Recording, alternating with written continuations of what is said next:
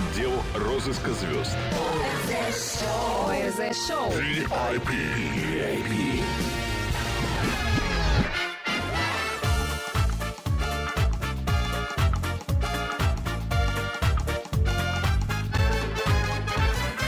Городе Приморском по улице Советской В шортах и панамке мальчик пробегал В ладошке пять копеек на угол к тете строгой За семечками вечером отец его послал.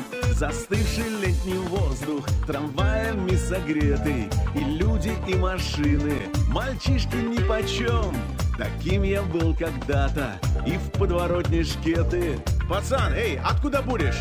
Толкали в грудь плечом. Да-да-да-да, я городской. Со мной гитара, море и мои друзья Да-да-да-да, а я такой И эта карточка визитная моя Визитная карточка нашего эксперта. Да-да-да. Он такой? Итак, с нами на линии человек, о котором пишет следующее. Цитирую. «Своим творчеством и мастерством он незаметно, очень искусственно раскрывает наши сердца. Как будто берет нас за руку и ведет в такую глубину тайны, до которой самим никогда не добраться. Сейчас узнаем, что это за, тайн... за тайны.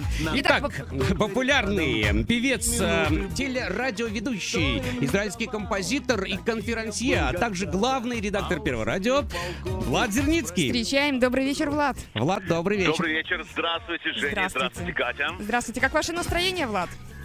Очень хорошее, в преддверии шаббата и в преддверии застолья, трапезы, соответственно. Замечательно. Мы как раз с Женей, пока вы готовитесь к трапезе, выясняем совершенно другой Мы тут вопрос. с слюнками истекаем, пока вы готовитесь к, к Ну, трапезе. это как Марк Ричевский тоже пошел э, готовиться к вечерней трапезе. А мы с Женей выясняем все новое, что происходит сегодня на концертных площадках Израиля и в мире. Но сразу хотелось бы спросить у вас, как у человека, естественно, с большим опытом, который не первый год на сцене, нам кажется с Женей, что, очевидно, есть некие объективные или субъективные факторы, которые мешают людям, людям именно посещать концерты чаще или посещать вообще. Как вам кажется, это тенденция, это погас у людей огонек? Что происходит? Э, Я, на самом деле, бы, если бы были не евреями, а христианами, то предложил бы вам перекреститься, если вам кажется. На самом деле, э, как я понимаю, э, во все времена, и, наверное, во все даже столетия, не побоюсь так вот размахнуться по истории, были эти проблемы, то есть с посещением тех или иных мероприятий зрителями. Последние, кого нужно винить в этом, это, конечно, сами зрители. Потому что, согласитесь, допустим, если мы с вами каждое утро ходим на работу, мы не можем каждый вечер вставать и идти на какой-то концерт, какое-то представление, как бы это ни было здорово. Ну да, Тяжело. да. Вот. Организм Всегда не было очень- такой нагрузки, Всег- да. да, всегда было очень много концертов, ме- спектаклей, каких-то шоу-программ, мюзиклов, на которые можно было пойти в течение даже одного вечера. Но зритель выбирает. И я вам должен сказать, что очень много зависит от артиста, который собирается э, пригласить зрителя на свой концерт. Потому что э, зритель сегодня, особенно в 2017 году, искушенный, зритель, имеющий рядом с собой огромное количество гаджетов, позволяющих увидеть концерты самого высокого уровня с помощью интернета, должен решить для себя встать, достать деньги из кошелька и прийти на концерт того или иного артиста. Это должно быть что-то. Это что то, о чем я тебе притянуть. сегодня говорил до эфира, Катя. Да, да, Жень, это то самое. И я вам хочу привести примеры. Вот э, в прошлом году, будучи на гастролях в Соединенных Штатах Америки, я познакомился с одним человеком, который приехал из Риги туда в 71 году, и в конечном итоге он стал очень серьезным продюсером. Э, он продюсировал э, многих, э, например, Тома Джонса, он продюсировал э, в том числе концерты Майкла Джексона в Японии и в Южной Корее. И вот он мне сказал поразительную вещь. Он сказал, что если бы, например, не спонсоры компания Samsung, то концерты Майкла Джексона провалились бы. Хм. Ох то есть ты. они после того, как э, целый тур Май- Майкл Джексон дал в Японии, они были в минусе, хотя Майкл собирал, собирал стадионы. Вот вам Да. конкретно. Только в Южной Корее, когда сам Samsung подключился, они смогли сначала выйти на ноль и потом получить какую-то такую легенькую, скажем так, прибыль. И это Майкл Джексон, который для меня лично является в поп-музыке человеком номер один. Ну да. И для нас тоже. Ничего себе, какие тайны раскрываются. Ну вот, кстати, про тайны. Вот нам пишут здесь слушатели, концерты теряют атмосферу таинства и становятся каким-то неискренним, даже лощеным и целлофановым продуктом. Вот позвольте Чёс, спросить... чёс Ну да, чёс, обычный. кстати. Позвольте спросить у вас, Влад, на, на ваших концертах происходит общение, присутствует это самое таинство? Ну и, естественно, какое оно? Я вам скажу, что э, по поводу записки радиослушателя э, и таинства, это еще одна проблема, которая тоже всегда существовала. Дело в том, что, как я считаю, артисты делятся, или люди, которые выходят на сцену, правильно сказать, делятся на две половины. Первое – это артисты, а второе – это ремесленники. Люди, которые, научившись что-либо делать в музыке или в искусстве, причем э, я сейчас не говорю как, лишь бы что-то делать, они выходят и получают деньги. И вы знаете, в Израиле я с этим сталкиваюсь до сегодняшнего дня. Это, честно говоря, меня очень сильно выбивает из колеи, потому что есть люди, которые могут себе позволить, например, спев песню, пойти за кулисы, переодеться в джинсы, в рубашку, взять рюкзак, с которым приехал, и выйти через сцену в зал и уехать домой. Через сцену зала, ну, во время... Это- во, во время Это больше, чем шок. Это, знаете, это, это даже, эм, если Да. бы он разделся на сцене голым, я бы, наверное, меньше шок испытал бы. Но вот таких ремесленников в Израиле хватает, к сожалению. И я еще раз вернусь к тому, что зритель – это искушенный человек. Он все прекрасно понимает. Он понимает, когда артист выходит на сцену нетрезвым.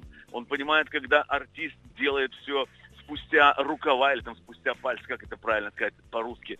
Я что-то забыл эту Спустя пословицу. рукава, Спустя да. рукава, да. Спустя рукава, да. Э, Есть вторая категория. Это артисты. Это люди, которые не только получили музыкальное образование или актерское образование. Это люди, которые поняли, что актер – это совершенно другая фаза жизни. Что нужно внутри включать этот тумблер и переходить жить не так, как все. Почему приходит зритель на концерт, на мой взгляд? Потому что он хочет увидеть на сцене что-то, чего он сам делать не умеет, скажем так. Вот просто такая формула. М, как Ну, один из когда- вариантов. Кого-то недосягаемого еще, к тому же. Да, и когда человек приходит и видит, что на сцене стоит э, какой-то, извините меня, проходимец, который, в принципе, ничем не удивляет зрителя, а просто отрабатывает свой номер, зритель в следующий раз, безусловно, во-первых, не пойдет на его концерты или на концерты с его участием, а во-вторых, станет намного внимательнее и предусмотрительнее, прежде чем пойти на какой-то еще концерт. Тем более, что я еще раз скажу, искушенный зритель сегодняшний, израильский, в первую очередь, очень четко понимает по афишам, по описанию, по трейлерам видео, которые даются, что их ждет. Что касается ЧОСа, это болезнь, которая свойственна тем, кто пытается заработать на коленке быстренько, не вкладывая ни деньги, ни силы и, соответственно, ни нервы. У нас есть достаточно продюсеров в Израиле, которые совершенно замечательно работают, которые привозят спектакли, шоу-программы и концерты с декорациями, с большим количеством музыкантов, и зритель уходит не только воодушевленный, но и наполненный искусством, которое он увидел. А есть вот, знаете, чесы, э, не буду, естественно, сейчас называть, чтобы не обижать конкретных продюсеров или артистов, но такие, что не только плюешься после этого, а в твоих глазах этот артист теряет себя. Что касается меня, вы спрашиваете, то у меня мои выступления, они, э, скажем так, не, не столько построены на вокале, на моем, потому что я, может быть, даже больше такой эм, использую актерское пение, сколько построено на общении с залом. Я изначально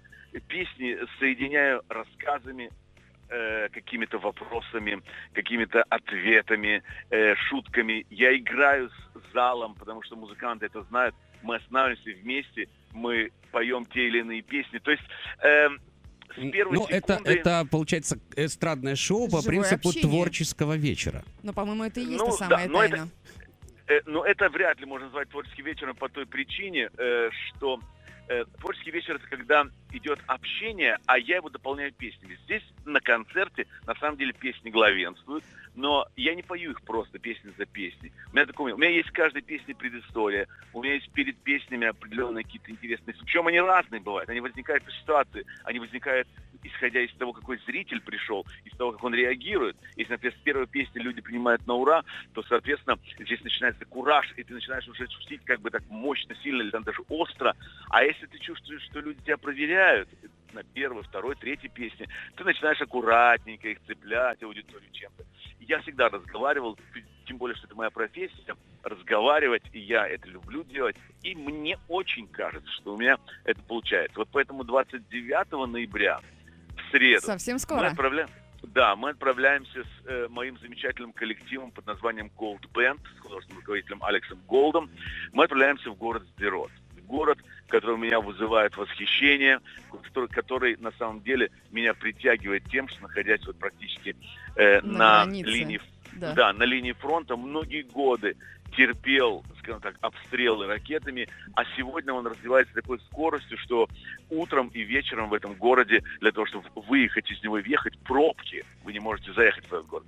Вот, поэтому мы отправляемся с живым концертом, он называется «Цветные песни», и я немножечко добавил пафоса. То есть я во втором названии концерта э, написал «Цветные песни» или «20 лет на израильской сцене», что соответствует действительности. Я действительно уже более 20 лет на сцене. И там я собрал свои лучшие песни из трех уже записанных и из четвертого альбома, который в декабре выходит в Москве в компании Ререк. Классно. Классно. Тут э, 20 как раз хотел спросить об этом. А соседка будет? Э, соседка. Это, кстати, между прочим, как раз вопрос, который поднимался вчера на генеральной репетиции нашего коллектива. Играть соседку или нет. Эта песня, к моему удовольствию, как-то пришлась эм, людям э, на По душе. слух, особенно тем, кто, да, помнит меня еще по аждотским выступлениям. Вот, я знаю, что и Женя делал совершенно замечательный э, ремейк этой песни в, в рэпе. это, это мы таком. со Слайком Быстрицким, да. Да, на мой сделали. день рождения. Ка- Кавер-версию. Это можно послушать у меня на сайте, кстати, эту кавер-версию, она присутствует. Э, я не знаю, по поводу соседки, это только если попросит зал. Мы тогда А, ну то есть сыграем. возможны такие варианты. То есть, э, а, когда зал что-то просит, и артист э, в и твоем есть, лице, наверное, Влад, э, э, исполняет, правильно? Да, мы не заключены в такую коробку, в Импрови- которую там загнали. Импровизации, так сказать, эм, э, принимаются. Да, да, безусловно, потому что я знаю, что есть песни, которые люди вообще не знают, особенно вот новые песни, которые сейчас появились, а есть песни, которые уже звучат, скажем так, ну, дай бог памяти, наверное, около 20 лет, и как у любого артиста эти песни всегда требуют или просят исполнить, потому что именно по этим песням ассоциируют артиста. Поэтому мы готовы. Более того, я еще раз повторюсь, помимо того, что мы просто играем песни, мы еще с залом потом поем. То есть мы останавливаемся прямо во время песни и разучиваем какой-нибудь припев. Например, мужчины поют эту строчку, женщины эту. Потом Класс. мы все это соединяем с роялем, добавляем ударный, добавляем бас-гитару, клавиши, в смысле, гитару. И тогда уже весь зал поет, и это получается изумительно. Потому что люди тогда уходят и чувствуют, что они были одной Участниками. семьей. Да. Участниками Да, да, концерта. да. Они просто Да, так да. посидели. Здорово. В этом и есть настоящее теплое. Но я, я очень уважаю зрителя, любого, и я считаю, что вот независимо от того, что с тобой происходит в жизни, что с тобой происходит со здоровьем, ты должен понимать, что люди нашли время, а это самое ценное в жизни у нас время. Отдали тебе эти полтора-два часа, заплатили за билет, пришли. Ты должен это сделать максимально. Включить тот тумблер, о котором я говорил, выйти, быть артистом. И для меня артист это не только человек, который хорошо поет или, например, замечательно передает образ в спектакле. Для меня артист это все. Начиная от его прически, заканчивая его обувью, одеждой, заканчивая и внешним видом, и отношением в том числе, и за кулисами в том числе. Но за это в кулисами. первую Знаете, очередь уважение, по-моему. Вы говорили про первый случай, парень, который вышел э, через сцену. Это в первую очередь уважение не только к самому себе, но и к Да. зрителю. К зрителю, Да, конечно. Катенька. И это, кстати, был не единственный случай. Таких я сталкивался несколько. Более того, вы знаете, например, допустим, вот такой момент, и я с этим сталкивался, когда заканчивается концерт, все артисты должны выйти на На поклон. поклон, Да. конечно. Да. И присутствует такая опция, что значит отработал, э, быстренько собрался и уехал, а не важно, что там в зале происходит.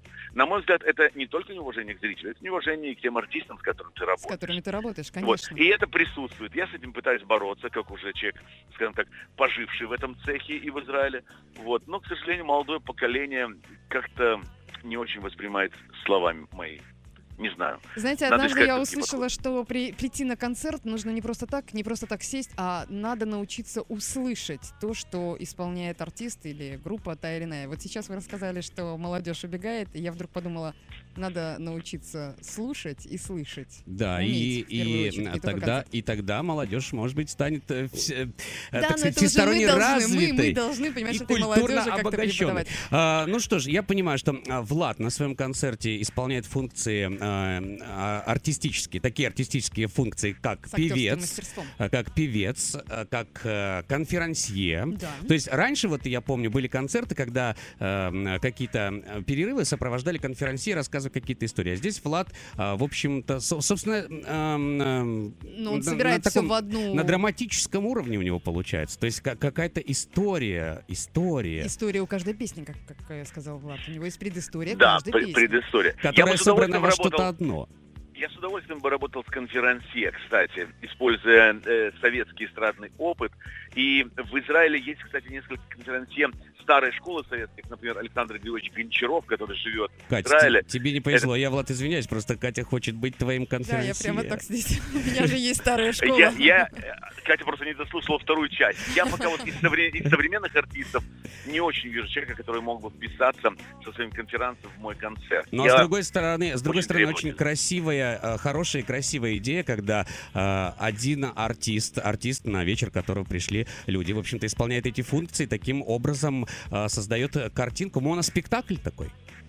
Э, Тут все зависит от артиста. Есть артисты, которые могут совершенно аккуратно, красиво, интеллигентно донести какую-то мысль, в том числе и пошутить или рассказать о песне. А есть люди, которые, артисты, которые, ну, как бы не родились с этим. Они замечательно поют, им не обязательно разговаривать, Ну а да, если они пытаются да. делать, получается достаточно коряво, что, в принципе, начинает портить общую картину. Атмосфера, да. Да, поэтому разные артисты работают. Раньше это было принято. И это было очень здорово, когда был совершенно отдельный конферансье, который вел весь концерт и шутил, и разогревал зал, или заставлял его задуматься, там даже заплакать, и возвращал к какому-то концертному номеру. Много изменилось. Я, на самом деле, имея опыт конферанса, и не маленький, я использую это как собственное там оружие в своих собственных концертах. И, кстати, если можно, я скажу еще об одном концерте. Дело в том, что Конечно.